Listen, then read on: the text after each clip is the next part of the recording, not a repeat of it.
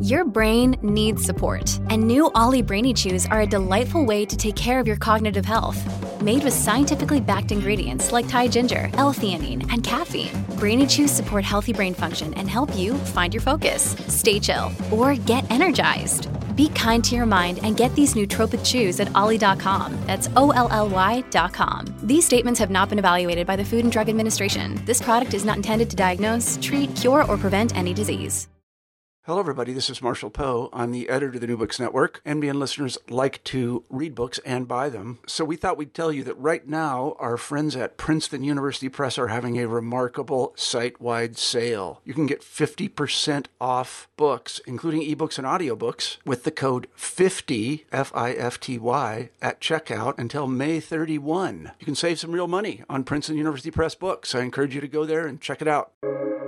Welcome to the New Books Network. Hello and welcome to a new episode of your favorite podcast, New Books in Islamic Studies, which operates online through the New Books Network. I'm your host, Sher Ali Tareen. For each new episode, we choose an important new book from the broader field of Islamic studies and we chat with its author. In her layered and theoretically astute new book, The Language of History Sanskrit Narratives of Indo Muslim Rule, Audrey Truschke documents and analyzes a range of Sanskrit texts in pre modern India, invested in narrating and making sense of Indo Persian political rule and governance. In a study at once ambitious and razor sharp in execution, Truschke demonstrates the importance of taking seriously the enterprise of Sanskrit historical writing in the pre modern period. Historically and geographically expansive, Truschke takes her readers through a delightful tour of Sanskrit texts from a variety of genres to show their incongruity with modern conceptions of religious difference and antagonism between Hindus and Muslims. Through her close readings of Sanskrit historical texts, often saturated with poetry and a keen poetic sensibility, Truschke achieves no less than a fundamental reorientation of how we imagine and approach the discipline of history. This meticulously researched and lyrically written book will be of tremendous interest to scholars of South Asia, religion, and the wider humanities. Here now is my conversation with Professor Audrey Truschke. So, welcome, Audrey, to the New Books Network again. Um, and it's a pleasure to host you on the New Books Network and especially on New Books in Islamic Studies. Um, and uh, before you know, I pressed uh, record. As I was saying, this is such an incredible uh, incredibly ambitious, but at the same time razor sharp in its execution. Uh, this book, and I'm really excited to talk to you about it. Um, and as a way to begin our conversation, Audrey, I was wondering if I could have you um, share with our listeners a bit uh, the broad theme uh, of this book, and especially uh, you spent a lot of time in the introduction talking about uh, the bad habits of uh, modern scholars, historians, in terms of how we look at the pre modern past, uh, and especially the way we look at the question of India having its own history. And this book is really an exercise in trying to uh, disabuse us of those habits. Uh, so I was wondering if you could just speak a bit about that uh, idea as well in trying to introduce to our listeners a bit the central theme uh, and purpose of this book. Oh, sure. So first off, thank you so much for having me. It's, it's, it's a pleasure to, to speak with you today. Um, okay, so it, it, That's it's a good as place as any to start um, with sort of what what I found wrong or lacking or problematic in our field that sort of prompted me to write this book or how I positioned it at least. Um, so it, it goes back to a very old Orientalist idea that no one says anymore, eh, you know, except to except to rebut it, basically, which is that India has no history. And as I explained in the introduction, people sort of mean this in two different ways. One is the idea that actually nothing ever changed in India, that, that it was this sort of static society. This is an idea that one commonly finds in 18th and 19th century Orientalist scholarship. That idea, I think we've we've we've largely got, done away with. Um, the second idea, I think we've struggled more with, which is the idea that India has no written history and again, this is an idea that comes out of Orientalist scholarship, and it's what leads to the privileging of inscriptions and monuments and archaeological evidence above written texts. Because if you don't have written history, I guess then there's no no problem doing that. And I argue that, well, no serious scholar has said India has no history in either sense, really, for a very long time. In the end, actions speak a lot louder than words. And a lot of scholars have acted like this, like these things are, are the case in their scholarship, in how they actually write, in the sources that they choose to use, and the arguments that they make or don't make. I think there's a whole lot of written history in pre modern India. Some of that's fairly well known, such as texts written in Persian through from the 12th to the 18th centuries. But even today, most scholars who work on Indo Muslim rule, roughly 12th through 18th centuries, would probably tell you, you know, there's just not a whole lot in terms of actual written political history in Sanskrit. And that's false. And so this book is exploring one facet of written history in Sanskrit for that period. Terrific. Although the focus of the book is from around 1200 uh, to the 17th century or so, but uh, uh, there is also the initial chapter, which in fact goes even further back. And it's a fascinating study and read of between around 700 to 1000 AD uh, inscriptions and what we might find, clues that we might find about um, uh, the Indo Muslim uh, uh, others, so to say, in these inscriptions. So, could you share with our listeners who may not be so familiar with this terrain, what are these inscriptions and what are some of the central sort of themes that emerge from your study of these inscriptions in the first chapter? Sure. So, so first off, historians can sort of we can never go back far enough, right? So even though, as you say, I start the book in 1200, I actually start the book in like 700. It's just sort of the way we we, we work, which is great. Um, and basically, so part of the framing of the book is I'm not just looking for written history in Sanskrit because there's a ton of it, right? You can't write just one book on that unless you want it to be a sort of curt over, you know, short overview. Um, so one of my one of my framing tools that I use to sort of reduce the number of texts that I'm looking at is I'm specifically looking for Sanskrit mentions of Muslim political figures. Between 700 and 1000 CE, roughly, there are not all that many Muslim political figures in India. Okay, they're limited to specific parts of, of South Asia. Okay, and they're, they're you know it's it's Indo-Muslim rule is not sort of this big thing that it becomes later, so it's more limited. But I sort of see what I can find, and I come up with I think it's seven I think it's seven inscriptions um, that that I think sort of credibly mention Indo-Muslim figures. Um, and I, I, say credibly mention because I have a long footnote on this somewhere. There are other inscriptions that may mention Indo-Muslim political figures, uh, but the vocabulary is, is not yet clear enough for us to tell one way or the other. So I err on the side of caution. Right, I, I give the cases that I think are very clear. Um, so what, what do we find in these seven inscriptions that survive? Um, many of them sort of through happenstance so there may have been more who knows?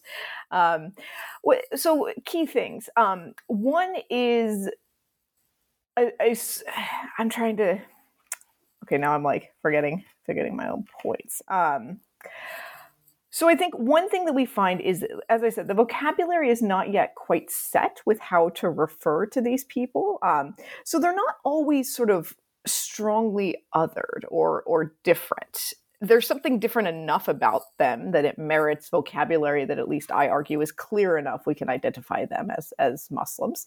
Um, but but it's not yet sort of you know everything is like so super different one thing that we do see is an emphasis on political violence, okay, which is a basic fact of this era across the board. Um, but but we do see that sort of emphasized in the inscriptions. Um, it's worth noting that not all Muslims that were in India in this period were associated with violent political rule. They're just the ones that occur in politically focused inscriptions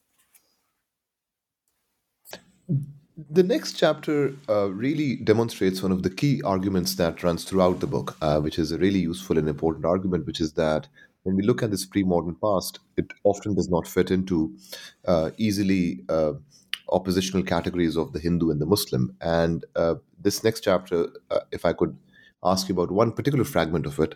I mean, all these chapters are so layered and there are so many texts discussed that we will only be able to talk about some specific aspects in this conversation. But I was really, really intrigued and uh, found fascinating your uh, discussion of this text, uh, uh, Prithvi uh, Raja Vijaya, uh, which talks about the battle of the Chauhans and the Ghurids. And you make the argument, uh, Jayanaka's uh, well known text, and you make the argument and show quite convincingly uh, how, uh, even though there is perhaps a Muslim other, but this battle cannot be looked at as one between Hindus and Muslims, that there is a lot of uh, uh, ambiguities and complexities at work in this text. Could you, for our listeners who may not be that familiar with this text, uh, first perhaps introduce what this text is and uh, then uh, talk about its key contents and audiences? For sure. So, going back to the early 1190s CE, Okay, so the, so the Ghurids are a they, they are a political force. They're sort of coming down into the subcontinent from Central Asia. Okay, and, and this takes time, like years time. Okay, like armies move pretty slow in those days, um, and and so they come down. They take Lahore. They're largely warring with other Muslim-led dynasties, and then they get to Ajmer. Okay, and the Chauhans are ruling Ajmer. Many people think of the Chauhans today as a Rajput lineage and or a Hindu lineage. Both terms are anachronistic, right? Like if you said those words to the Chauhans, they'd be like, "What are you talking about?" But anyways, so the Ghurids get they get they get to Ajmer, run by you know ruled by the Chauhans, and they fight them. Okay, and then there's two battles, one in 1191, one in 1192. The first one the Chauhans win, the second one the Chauhans lose. Jayanaka is writing for the Chauhan court, or sort of what was left of it. We know he wrote his text between 1191 and 1200, so within that those nine years, but we're not sure exactly when.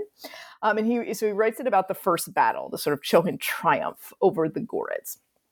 And in a sense, I mean, if, if one could boil down my argument to a very basic point, it's precisely that that this was a battle between the Chauhans and the Ghurids for a very limited area of northern India.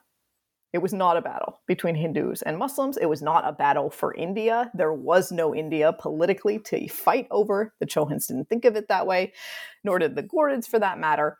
Um, so th- this was a, a you know a sort of political struggle for land and political supremacy between two different dynasties that, as a footnote, happened to follow different religious traditions there are, as you know, there are points in history where groups do forefront their religious differences when fighting, right? So the argument is not that we should never talk about religious difference when it comes to political violence, but they didn't do that here, right? And, and so that's that's why I'm sort of belaboring this point. So Jayanaka writes his text, and he presents it this way: the sort of Chauhan Ghurid battle, um, and he doesn't like the Ghurids which is not shocking. Like the Chauhans are paying him to write this text, right? So, you know, that view, a sort of anti Ghurid view, would be expected here. And so he has this very strong othering of them. Like, not only does he not like the Ghurids, but like, it's, it's really strong. Like, the Ghurids are these like uncouth, barbarian, sort of monstrous figures in his work, which is not particularly innovative. That's sort of how Sanskrit intellectuals had been depicting political enemies for quite a long time. Jayanaka does use a couple of sort of new things, right? And, and, keep in mind, you know, based on sort of the parameters of my project, I'm sort of looking for what's new here, what's different. So, like 99% of what Jayanaka writes is not new; it's not different. Um, he's a pretty good Sanskrit poet, my estimate, so it's it's nice to read.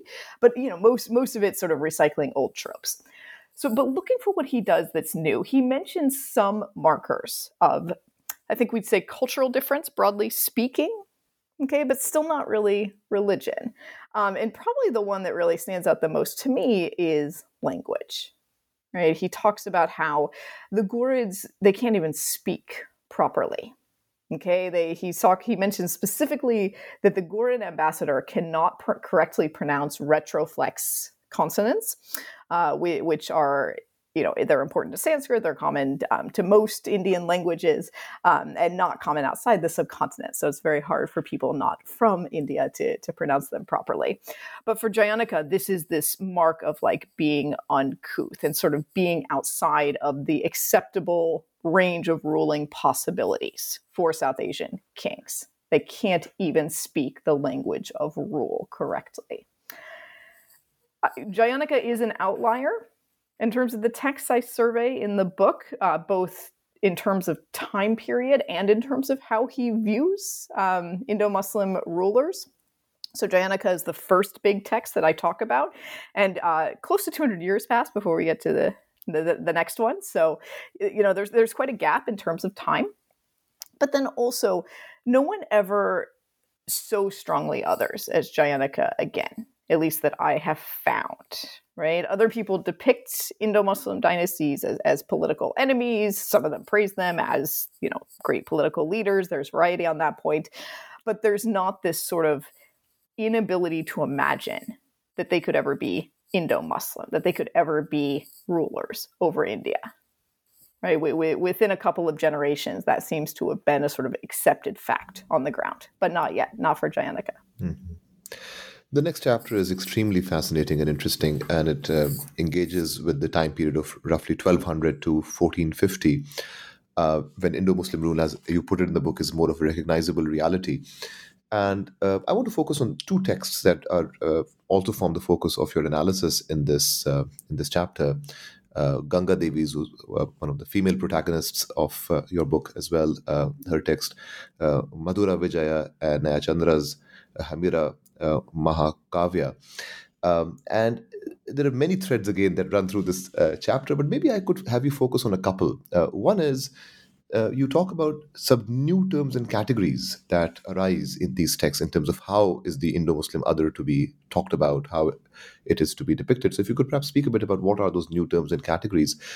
Uh, but the other argument I found particularly fascinating and what you show in this chapter is that in these two texts, we find um, two competing but also perhaps in some ways overlapping visions of kingship uh, in terms of how the Delhi Sultanate is being portrayed. But we, we see in the conceptualization of Indo Muslim rule two visions of kingship uh, that ultimately are for the audiences of these particular texts uh, as well. So I was wondering if you could speak about that aspect of your argument as well. Sure. Okay, so let me let me let me st- for, let me let me start by saying something just about Ganga Devi. Um, so, one of the most frustrating things about being a female Sanskritist in modern times is most of the people we read from pre-modernity are men. It's very frustrating. So it was a real pleasure to find um, a woman writing for for a change, right? And I, I, I did not set out to look for gender diversity in pre-modern Sanskrit authors, and one should not hold up the one exception as you know sort of it, it is the exception that proves the general rule of, of extreme misogyny in pre-modern Sanskrit intellectual culture. Um, but in any case, it was refreshing. So that was nice. Um, okay, in terms of vocabulary, so we have these sort of two new terms that, that come about in this period. And let me say that the vocabulary never settles right? It never settles down. It, Sanskrit intellectuals never agree, like, this is what we're going to call Muslims or Indo Muslim rulers or anybody within that sort of general cultural religious world. So they're always trying out new vocabulary. It seems like it's never quite right. But the two new terms that they come up with here, sort of, you know, 14th century ish, is Hamira and Suratrana, which also comes as Suratala. Okay. Um, so Hamira is this is coming from from a Perso-Arabic term, Amir, right? You know, so ruler or chief or something like that. And then Suratrana or Suratala is coming from Sultan, right? Which we, we just use that word in English. So I don't think I need to translate that for for folks. Um, this was not the first time that Sanskrit intellectuals had imported terms. Okay, keep in mind, you know, a, a, a truly like Pakka Brahminical Sanskrit intellectual will tell you like you should never import terms into Sanskrit. I mean, it's supposed to be, you know, Devavani. It's supposed to be the language of the gods. You don't bring in stuff from the outside. But in practice, it happened. Um, so this is not the first time that this had happened, but I think it's notable that that it sort of keeps happening, um, and that there's this desire to sort of mark Indo-Muslim kings as different.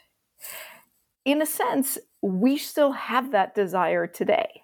That's why we call them Indo-Muslim or Indo-Persian or Persian or Persianate. There's a whole. I mean, we we also have vocabulary problems. We've also not settled on our terms. Um, so we share something with pre-modern Sanskrit intellectuals in this this sense, and yet, and again, we have a sort of analogous problem today. It's not clear to me exactly what they were trying to mark as different. They were clearly Indian rulers to the Sanskrit intellectuals who were writing. And in both of these texts, they're not necessarily presented particularly differently than other kinds of Indian kings, right? So I talk about some ideas um, of what these terms might mean, but I ultimately sort of don't have a very clear, clear sense um, of, of exactly what what was it, what did these authors intend to convey by these new terms, um, except to say that they were not bad right? They weren't slurs. Um, there are terms that come to be used as sort of more slurs at certain points in time, but not these ones. And in fact, you have non-Muslims who claim to be Hamira, just because you know it's a good thing. It's a good thing to be an Amir, right? Um, that that sort of thing. What was your second question? Remind me. Yeah, the, the competing visions of kingship that we found in these two texts, uh, or yeah. What are you thinking of specifically? I'm thinking of the ways in which you were talking about. Uh, the uh, portrayal of the Delhi Sultanate and how uh, the way in which they conceptualized difference in Indo-Muslim rule relied on certain notions of politics, kingship, etc.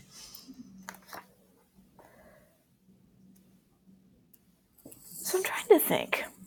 And connected to the argument that you made in this in this in this chapter, also that uh, either of these texts, uh, when you look at them, they're not uh, they cannot be uh, conceptualized through the binary of absolute othering or full assimilation. Uh, that uh, argument as well. If uh, oh, sure. So, okay, because it's an interesting thing. A very common topic in pre-modern Sanskrit texts that focus on politics is somebody's fighting somebody else. Okay, and it's usually told from a point of view right? It, it's usually not like some objective or attempted objective, you know, narrative of battle. It's usually like we got beaten and this is terrible, or we triumphed over these people and it was awesome and amazing. Um, you know, more often the latter, right? The, for obvious kind of narrative reasons. Um, so, in a sense, I mean, we start from a point of both Naya Chandra and Ganga Devi are participating in this tradition of writing about grand victories or defeats. And one thing that comes across very strongly in Ganga Devi's text is that she re- she seems to respect her opponents okay? Which again is, is rather common in sanskrit literature right? So you know she's writing about this battle between vijayanagara in which they they destroy the sultanate of madurai okay which was sort of like left over from left made of folk made up of folks and and ruled for a couple you know i think about four decades by folks who had like come south with the delhi sultanate during some of the raids. Um, and and so i mean this is this is a text about annihilation it's about you know destroying a dynasty. And yet it's it seems important to her that the sultanate of madurai was a formidable enemy and it makes sense if you think about it. It, it means more to triumph over someone who you know gives you a, a fight worth fighting, right? Rather than being being a weak enemy. Um, so on the one hand, they're the enemy, but on the other hand, they're sort of an enemy worth having. And I don't get much of a sense in her text that there's sort of that the, the issue doesn't seem to be cultural difference right? Much less religious difference. She mentions a couple of things. She mentions the speech issue, right? That they, they apparently they still can't speak Sanskrit properly. They still can't pronounce those retroflex consonants. Um, so she mentions that that sort of stuff, kind of echoing Jayanaka. Um, I don't know if she ever read Jayanaka or not, but she echoes that that idea. Um, but but still, there's this, you know, sort of sort of we're we're we're fighting an, an enemy who who is worthy worthy of us.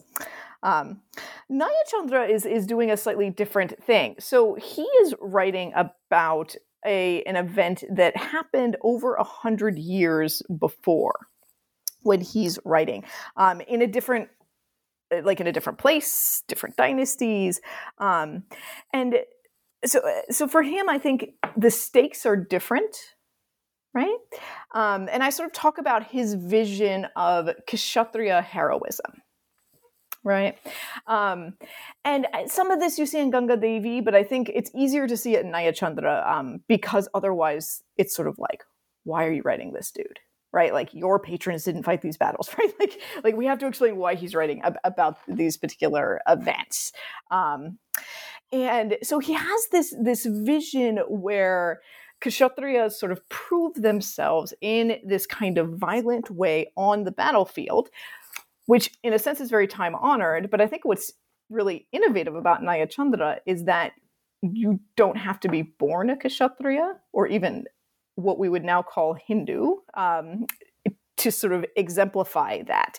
And so for him, one of the key exemplars of Kshatriya heroism ends up being this Mongol guy who sort of like defects from the Khaljis and comes over to the Chauhan side, um, and and you know sort of has this like spectacular set of moments on the battlefield. Um, and so it's sort of Kshatriya by action in a sense rather than by birth, which is interesting to me. It's to me that's a sign of I don't know if it's integration. I'm, I'm still not clear on what the right vocabulary here is, but some sort of inclusion of Indo Muslim dynasties and individuals within the possibilities of Indian kingship that we certainly didn't see 200 years before. Mm-hmm. Now, one of the key conceptual lessons that you articulate uh, through this book, and I want to return to this theme later in our conversation, is that you're really pushing your readers to rethink history and to take seriously the kind of historical enterprise, the kind of historical uh, imaginaries and aspirations that are at work in these range of texts that you've explored uh, throughout this book. So, in some ways, that is in some ways, one might say, the decolonial impetus of this project to really uh, rethink uh, the juggernaut of modern Western notions of history.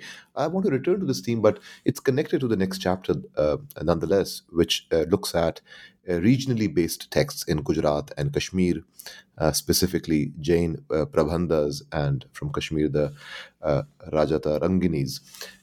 and you make an argument in this in this chapter, which is something I would like you to elaborate for our listeners. It's a really fascinating and important argument to take these local histories uh, seriously. Uh, that these local histories take center stage in this chapter, and that is critical to the kind of argument that you make in this chapter. So, uh, maybe for those who may not be familiar, if you could briefly describe uh, these genres of text, the Jain Prabandhas, uh, Rajataranginis, what are they uh, for listeners who may not be familiar with these terms? And then talk a bit about this argument that local histories matter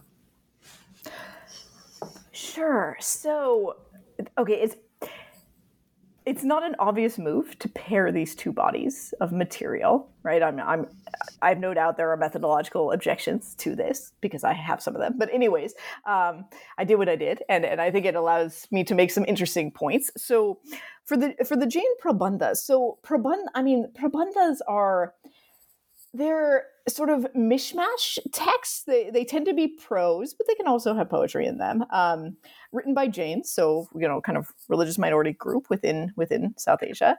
Um, the ones that I work with are all written in or nearby Gujarat, um, eh, but they're written in Sanskrit. Okay, so not not in Gujarati.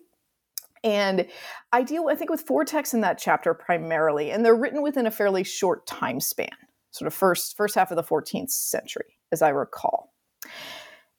In contrast, um, the, the Rajataranginis, plural, um, are, are a set of texts written in Kashmir over a much longer span of time, between the 12th and the 16th centuries.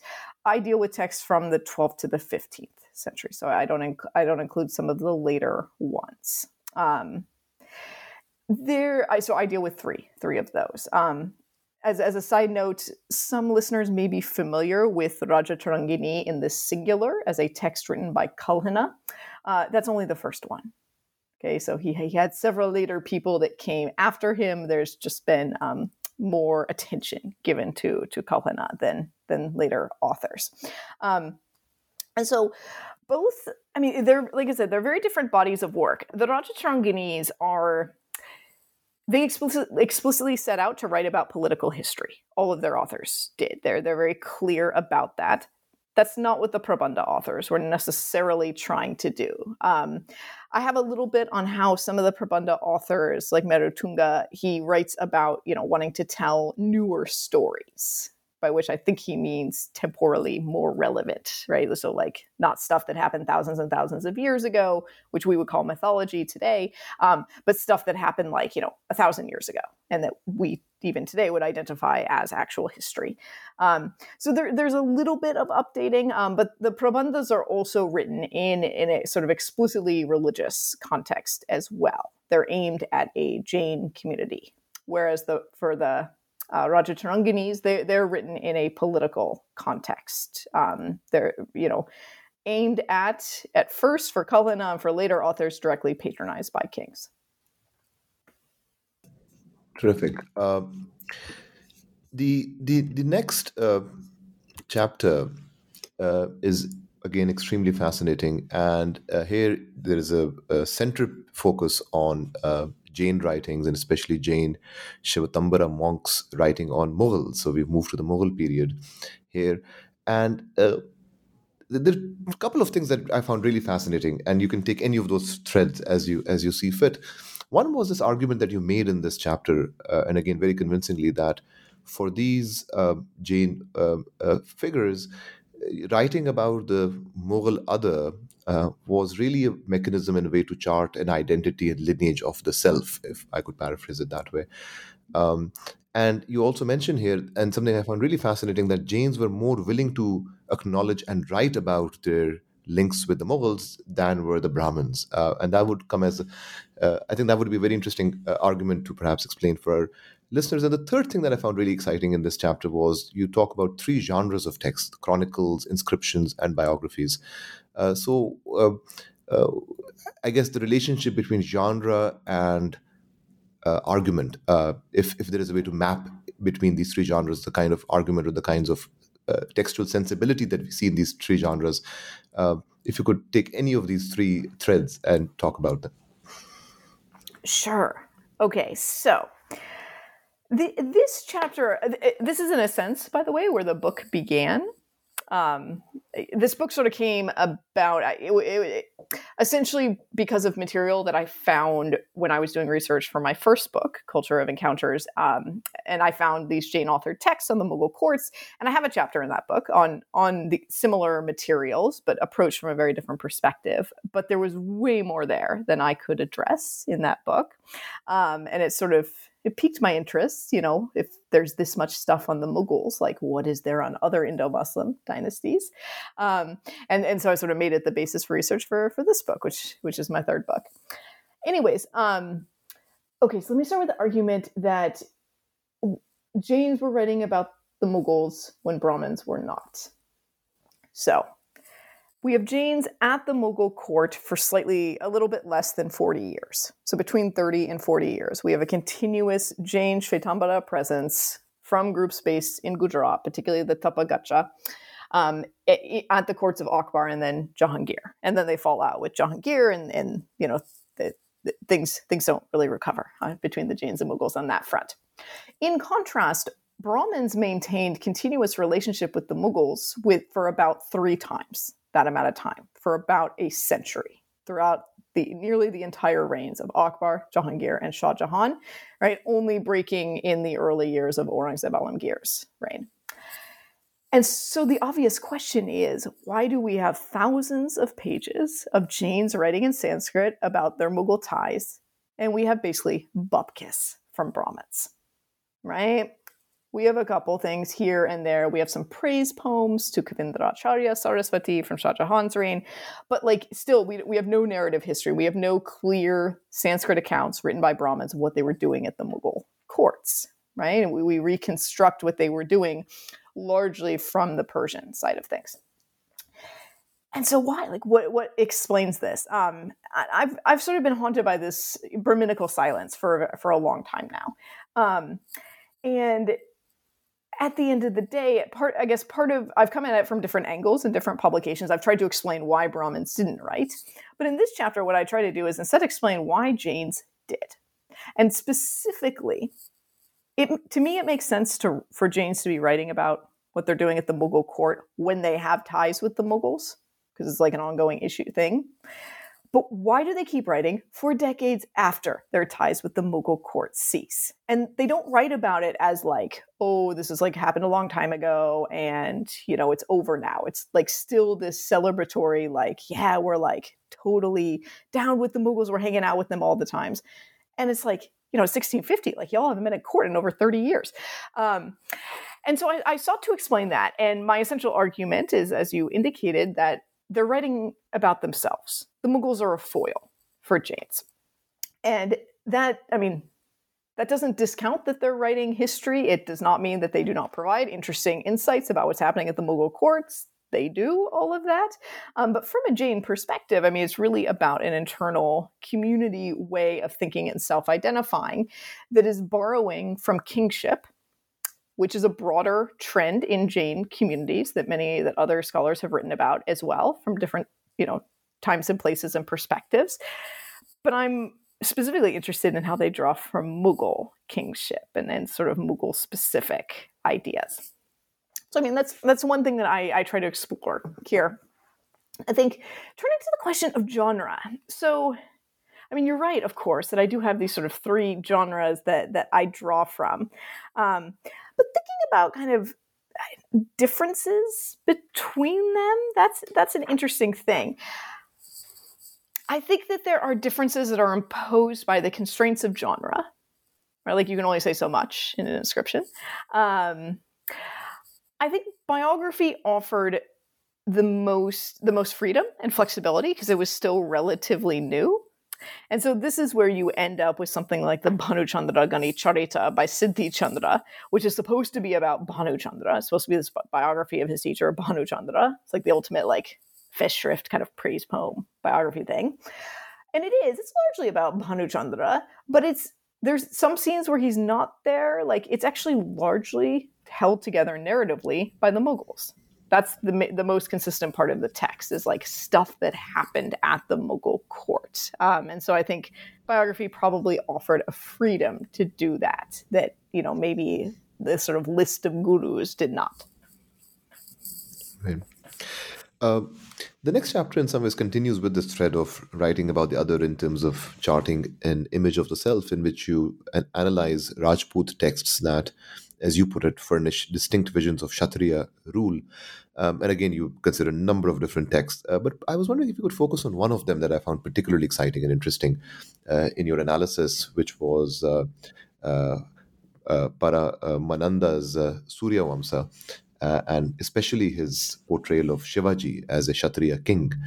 Um, and you mention and you analyze this idea how different his Shivaji is from today's Shivaji. Um, so again, I was wondering if you could briefly introduce this this this uh, uh, collection of texts that you look at in this uh, uh chapter, but perhaps then focus a bit on, if you don't mind, this Surya Vamsa and how uh, the portrayal of Shivaji as an example uh, differs from his more more recent inheritances and more recent remembrances of this figure. For sure. So. So in this chapter, I, I, group the text I look at in sort of two basic um, categories. I look at Rajput authored texts, um, and as you noted, there, there's quite a variety there. I think it's worth keeping in mind. You know, people talk today we talk about Rajputs in the plural, but we say it like it's a singular. Like there was like a Rajput culture and you know Rajput this and Rajput that, and like that's insane. Like there were a bunch of different Rajput dynasties, and they shared some things in common, um, much of which they also shared with the Mughals, incidentally. So not really like exclusively Rajput, um, but they had a lot of differences as as well. So I sort of I give. Um, I give select examples there. So I just want to acknowledge that there's like this wealth of, of Rajput literature that like I didn't get into uh, just due to space constraints. And then I turn to the wannabe Rajputs, right? Namely the Maratha Bhonsle family. And here I must say, I think I'm really lucky that Hindu nationalists don't actually read my books. Um, Don't they like this stuff very much. But luckily, those people don't actually like read real books. Anyways, um, okay, so so Shivaji was born a Shudra.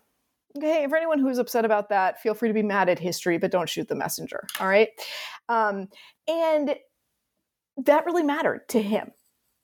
Right? And that's a critical part. It mattered to him. Maybe it mattered to people that he was around as well. I think kind of it did, it kind of didn't, but it really, really mattered to Shivaji. And so he really wanted to be a Kshatriya. This was like a, I would say, obsession of his, right? He undergoes not one, but two conversion ceremonies to convert to being a kshatriya. You can't actually convert to being a kshatriya, by the way. So, like both of these, he has different Sanskrit, different like Brahmin Sanskrit uh, individual scholars who are coming from like different strands of the tradition like write these manuals from scratch. Um, we still have both of them. They're very interesting reading. And he sort of invents this like long lost Sisodia lineage. So here's the thing no one bought it. Okay? Um, what everyone did buy was that Shivaji was like amazing on the battlefield. He kept besting the Mughals, which I'm sure a lot of people really appreciated. Um, you know, not the Mughals, but other people. Um, he, the, he was a master guerrilla warfare, and he was actually pretty innovative. Right, he had innovative ideas in many regards on how to rule, including this idea that he wanted to like f- fit into this. On the one hand, he sort of projected being a kshatriya as this like archaic thing right, in order to give himself as a new ruler without an illustrious lineage, the legitimacy. But on the other hand, the very idea of doing that, he sort of created and recreated a Kshatriya identity that he could fit into, right? So he viewed himself as sort of part of this long lineage, but he was actually being quite novel, in my opinion.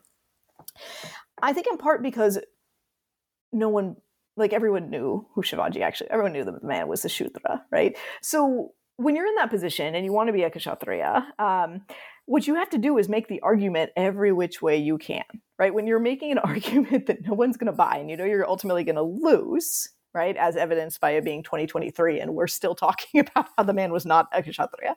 Um, you, you make the argument every way you can, right? To convince as many people as possible.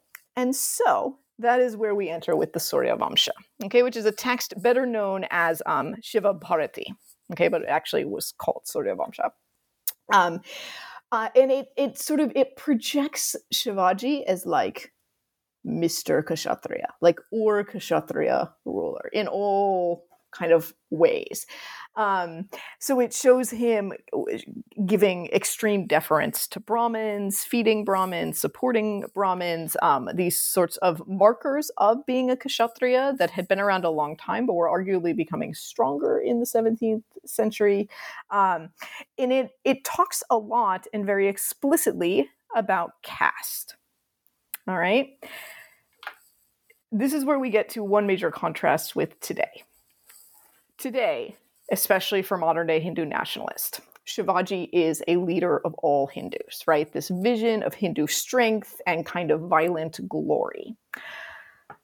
Shivaji thought he was a Kshatriya fighting to preserve, in part, the caste system. And the Surya Vamsha is very explicit about this.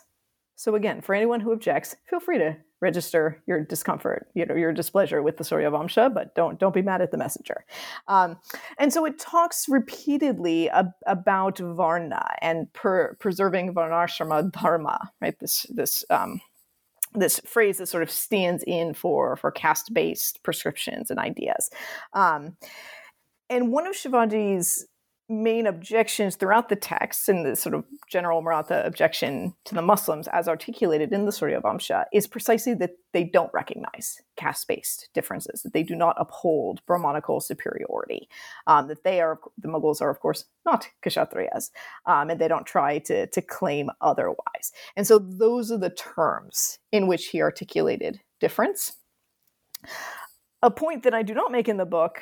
I don't think I make it in the book, anyways. Um, but it's perhaps worth pointing out, given given modern politics. Um, it, you know, in the last several months, there's been a lot of discussion of caste, particularly in in the diaspora and in North America. Um, and a repeated argument that Hindu nationalists make is that caste is an invention by the British. Okay. Shivaji stands as a very strong point against that that kind of argument. Um, him, his court, his Sanskrit intellectuals in his orbit, all those around him, who use caste as a major way to frame who he was as a ruler. The, the next uh, chapter, which is the last uh, substantive chapter of the book, uh, talks about um, uh, portrayals of the fragmentation of Mughal political authority uh, in uh, Sanskrit texts from the early modern uh, period. Um, with this chapter, I was wondering if you could perhaps talk about uh, again two major arguments that you that you make. Um, uh, again, a fascinating set of texts that were analyzed. Uh, I especially enjoyed the uh, analysis of the Akbarnama translation, which I think all scholars of Islam would really benefit from reading that, especially.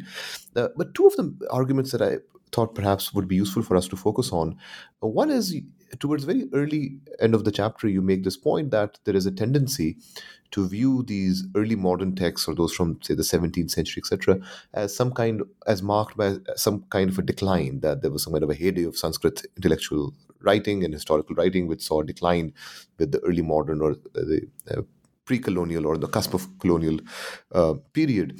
And you you heavily critique it and you actually turn the whole argument upside down by saying that in fact this might be the most sophisticated uh, manifestations of sanskrit historical writing which um, imbibed and took into consideration all the other ingenuities that had taken place in the centuries prior to that. So i was wondering if you could speak about that uh, argument of your critique of the narrative of decline of sanskrit and how you turn that on its head.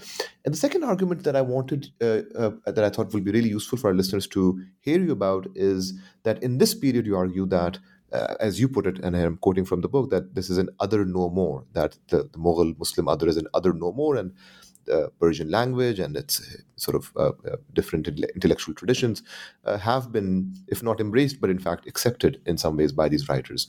So I was wondering if you would speak to that by maybe choosing a couple of the texts that you talk about in this in this chapter. Yeah, so let me start with um, the the the the what would I call it? The non-decline of Sanskrit literature. Um, so, as you say, there is this idea that Sanskrit literature peaked in the mid first millennium CE, basically with Kalidasa, who was who was a fine poet and everything, um, and and then it like declined forevermore. Um, and this idea, it's essentially reflecting biases within the tradition. I would argue. Okay, um, ideas like this that that the world is in perpetual decline that we're all constantly at risk of corruption that sanskrit itself is going to become corrupt. I mean these are all deep anxieties that go back to at least the early first millennium ce if not earlier um, especially among brahmin sanskrit intellectuals. And that's all interesting to analyze as a sort of internal part of the culture, but it's completely inappropriate for scholars to then take that and assume that in our analysis of what's happening. Right? So as a sort of, you know, minor methodological point, right? I mean, people talk about this with emic versus etic. And sometimes people, sometimes there is this casual assumption that something internal to the tradition, some framework that's internal to the tradition, is necessarily de facto better than external frameworks. That is not always true, right? I'm not trying to be a Brahminical Sanskrit intellectual in the pre modern tradition. I'm trying to be a modern scholar, right? Those are two different things. Um, in any case, so I think that, you know, again, I don't know, well, I, okay, I know very few living Sanskritists today who would say that that Sanskrit literature has been declining since Kalidasa, but again, a lot act like that's the case, and there is this preference and deference towards earlier texts, and this idea that especially once you get to the second millennium, and especially once you get to the 17th century, well, Sanskrit's either dying or already dead, um, or at least it's decaying a little bit, and I don't think that's true at all. Um, I think that some of these later texts, uh, you know, so I'm thinking here especially about Lakshmipati, also known as Lakshmi Dhara's two works from the early 18th century, where he talks about Mughal political intrigues. Okay, and for if you if you know anything about Mughal history, you know that the early 18th century had like mad political intrigue, right? That was, that was like a really interesting 20 years there. So he's writing about all this crazy stuff going down in the Mughal courts. Um, and he's doing it in an incredibly innovative way, among other things, by including massive amounts of Persian vocabulary. This is fascinating. It, one of the ways that languages are dynamic over time is by incorporating vocabulary from other languages, right? Um, and Sanskrit had Sanskrit intellectuals had so long resisted this, even while it happened in trickles. And then, like, I don't know what, you know, Lakshmipati was thinking, but he just like opens the floodgates. Um, and it all comes pouring in. There's also a bunch of vernacular words in his text. And I indicate this in the book. I'm actually not clear how to read many of them. So, you know, there, there's definitely work still to be done on, on those two, two texts. Um, but he's able to make have some fascinating puns and expressions and it is it is history in fact there are some historical details there right? Like about you know like the cutting of one king's hemorrhoids that are like fascinating and like no nothing in persian is that explicit. That was that was a fun bit to, to figure out. Um, but th- but so it's definitely history but it's also amazing poetry. And the the history poetry binary is one that i reject throughout the book. You can write history and poetry in pre-modern india. Some of us still hope you can actually write history and have it sound pretty good today. Um, and i think I, I think at the end is where we sort of get this you know, finale flourish right? And let me say that you know i don't i do contest the timing as do all sanskritists uh, basically. But you know obviously sanskrit does as a living vibrant written literary tradition does die out at some point. I would date that in the 18th and 19th centuries. Um, more or less dies out. Um, but that doesn't mean that you know it was dying for 1500 years right maybe the finale was the best part right uh, Audrey, I was wondering as a final question if I could have you talk about uh, some of the larger implications of this book and maybe uh, focus on two uh, major implications that I uh, saw after reading this book. Uh, one is this very explicit and clear push that you have in this book to have your readers think about history in new ways and to think about history in a way that does not fully you know take at face value modern empiricist notions of what actual history counts as. And that you do by showing the the interaction of poetry and history through all these chapters. Many of these texts of course are written with ample poetry and with a very uh, sophisticated poetic sensibility so to really rethink the whole binary of poetry and history but really to to think about historical writing in a way that takes seriously this whole enterprise of uh, sanskrit historical writing that you have documented. So maybe that that one theme if i could have you talk about how this book tries to reorient what we mean by history. And secondly, the implications of this this uh, uh, this book for how we think about religious difference and how we think about the current politics of religion and religious difference uh, in contemporary South Asia, especially contemporary India. Mm. Those are two two sort of great ending points. So, let me if starting with the the sort of poetry history point. So is an interesting point for me to reflect on now because I've actually spent a lot of time recently making sort of empiricist based claims about history, right? So let me say at the outset there are facts about the past, okay, that you know some people deny, and that's ridiculous, right? So th- there is like there there is such a thing as like historical truth in, in my world and vision, but that doesn't mean that we can't recognize variety in history and the importance of narrative and I think here, I think part of where this argument is coming from for me is that I was not trained as a historian. Right? I hold no degree in history. I have a BA in religious studies, and then I have two MAs and a PhD in area studies. Right? So I, I never trained in a history department. I became a historian, and, and, and it's a genuine conversion. I, I like being a historian. History's great. It's an amazing discipline. But at times, at times, my historian friends, you all can be a little bit blind to the importance of narrative in your discipline. And as someone who spent most of my 20s thinking about narrative and philology and poetry and turns of phrase and similes and metaphors and, and this sort of thing, this is how I was trained. It's how many Sanskritists are trained and continue to be trained. That all primed me to then continue to see narrative at every turn. And history is largely about the narrative, right? You know, there's a reason why we call a list of events and dates a timeline, and it pers- it usually comes first as like prefatory material in a book that is then called history, right? Like history is all the words between the names and dates. It's it's all in the narrative, um, and historians generally speaking are i think the historians tend to be we tend to be fine with dealing with that when we're talking about like how do you make a, an argument about causality. But i think that historians get decidedly less comfortable at least many historians do when you start talking about subjectivity in narrative right? And you know how you write matters and emotions in writing and things like this. Um, and to me that's that's very silly. Like look if you're looking to write objective history that is somehow independent of a point of view like it, that doesn't really exist. I hate to hate to break it to you. Um, which again is not to say that there are not real historical facts but rather that you know most of what we're doing is actually stringing them together into a story. And so i think we should just give a lot more attention to that story and that we should consider that as part of the historian's craft. Basically because it is and always has been whether you think it is or not right it's it's you know in that sense, it is a basic fact. It's true whether you believe in it or not.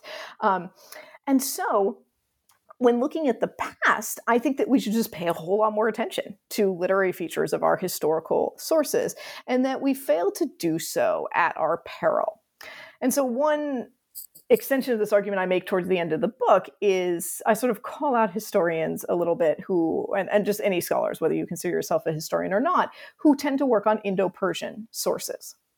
Many scholars of pre modern India cite Indo Persian histories as if it is the God given, unvarnished truth.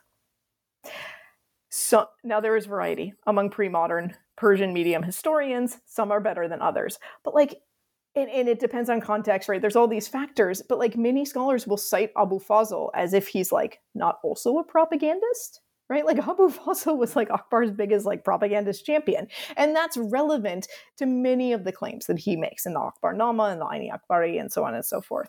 Um, and so I think that we can be better historians and we can do more justice to our sources if we understand that, right? And we take it seriously those folks, right? Like people like Abu Fazl, by the way, he took real seriously the whole like rhetoric literary facet of his work. I mean, in some sense, that was like the main point for for him, right? Um, in terms of today, I think I think that aware. I mean, awareness is the starting point of all improvement, right? So we have to be aware of what we're doing to get to get better at it. Um, a sort of final point on this, I think it's come across in my comments just now. So there is I there is a tension. And I think it's a real tension, right? I mean, we are living in a world, you know, scholars of South Asia, we are living in a world where there is intense far right pushback against history and denial of basic historical facts by Hindu nationalists. And it's very irritating and frustrating. And many of us spend a lot of time just being like, no, that is wrong. Um, and so I understand the desire very much. And in many ways, I like live out the desire to maintain that there are historical facts and historians know them, and we're not going to compromise them. I don't think, though, that that means that we can't or shouldn't pay attention to literary features in the past and present of the historian's craft. I think we can, and I think that we should do both, right? Even even while I perceive that there there can be tension there.